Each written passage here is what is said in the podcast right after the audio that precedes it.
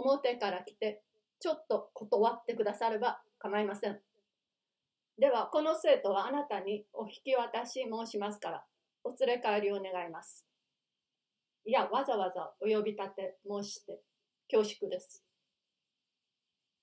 と、主人は例によって例のごとく、流頭ダビの挨拶をする。倫理の先生は、丹波の笹山を連れて、表門から楽雲館へ引き上げる。我が輩のいわゆる大事件はこれでひとまず落着を告げた。何のそれが大事件かと笑うなら、笑うがいい。そんな人には大事件でないまでだ。我が輩は主人の大事件を写したので、そんな人の大事件を記したのではない。尻が切れて強度の抜声だなどと悪口するものがあるなら、これが主人の特色であることを記憶してもらいたい。主人が滑稽文の材料になるのも、またこの特色に損することを記憶してもらいたい。十四五の子供を相手にするのはバカだというなら、我が輩もバカにそういないと同意する。だから、大町慶月は主人をつらまえて、いまだ地球を免れずと言っている。我が輩はすでに小事件を助し終わり、今また大事件を述べ終わったから、これより大事件の後に起こる予覧を描き出して前編の結びをつけるつもりである。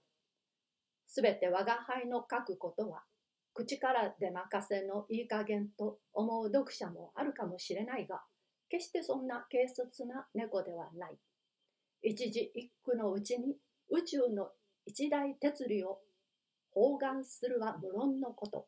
その一字一句がそうそう連続すると守備相応じ前後相照らして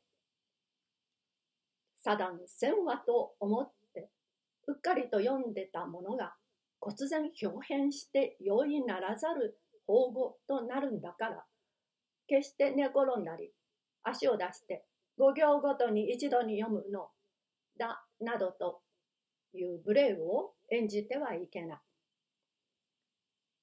劉宗元は漢大使の文を読むごとに勝利の水で手を清めたというくらいだから我が輩の文に対してもせめて自腹で雑誌を買ってきて友人のお余りを借りて間に合わすという不始末だけはないことにいたしたい。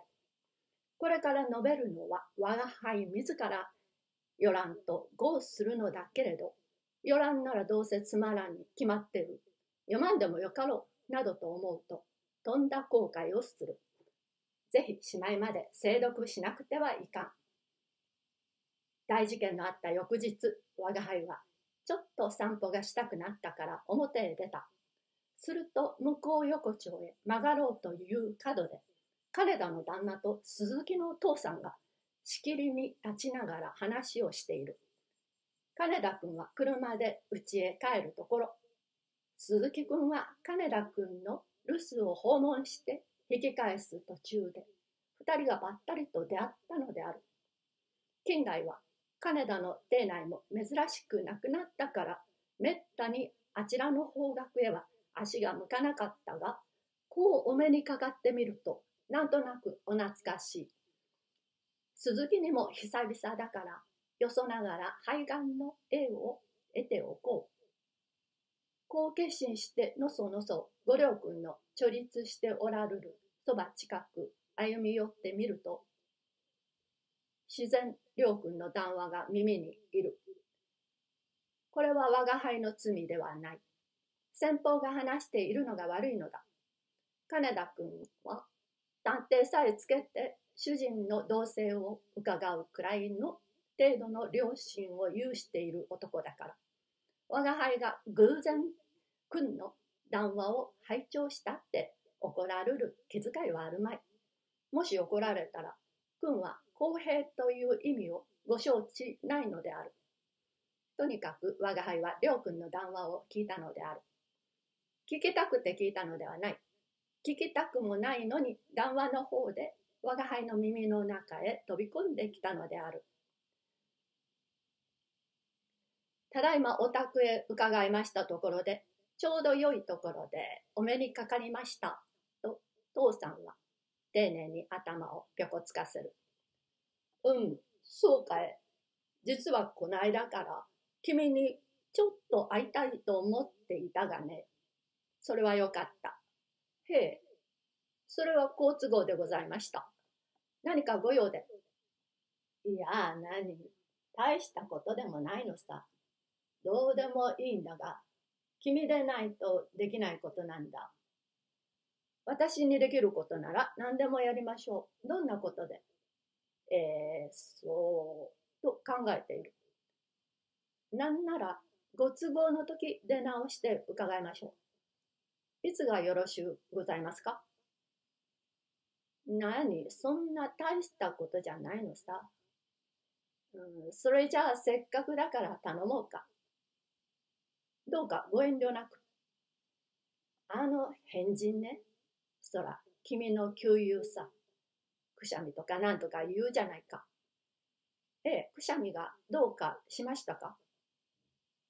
いえ、どうもせんがね、あの事件以来、胸くそが悪くてね。ごもっともで、全くくしゃみは傲慢ですから。少しは自分の社会上の地位を考えているといいのですけれども、まるで一人天下ですから。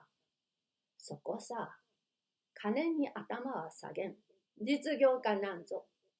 とかなんとかいろいろ小生意気なことを言うから、そんなら実業家の腕前を見せてやろうと思ってね、この間からだいぶ弱らしているんだが、やっぱり頑張っているんだ。どうも強情なやつだ。驚いたよ。どうも損得という観念の乏しいやつですから、むやみに痩せ我慢を張るんでしょう。昔からああいう癖のある男で、つまり自分に損になることに気がつかないんですから、どしがたいです。あっはっはっはっ本当にどしがたい。いろいろ手を変え、品を変えてやってみるんだがね、とうとうおしまいに学校の生徒にやらした。そいつは妙案ですな。効き目がございましたか？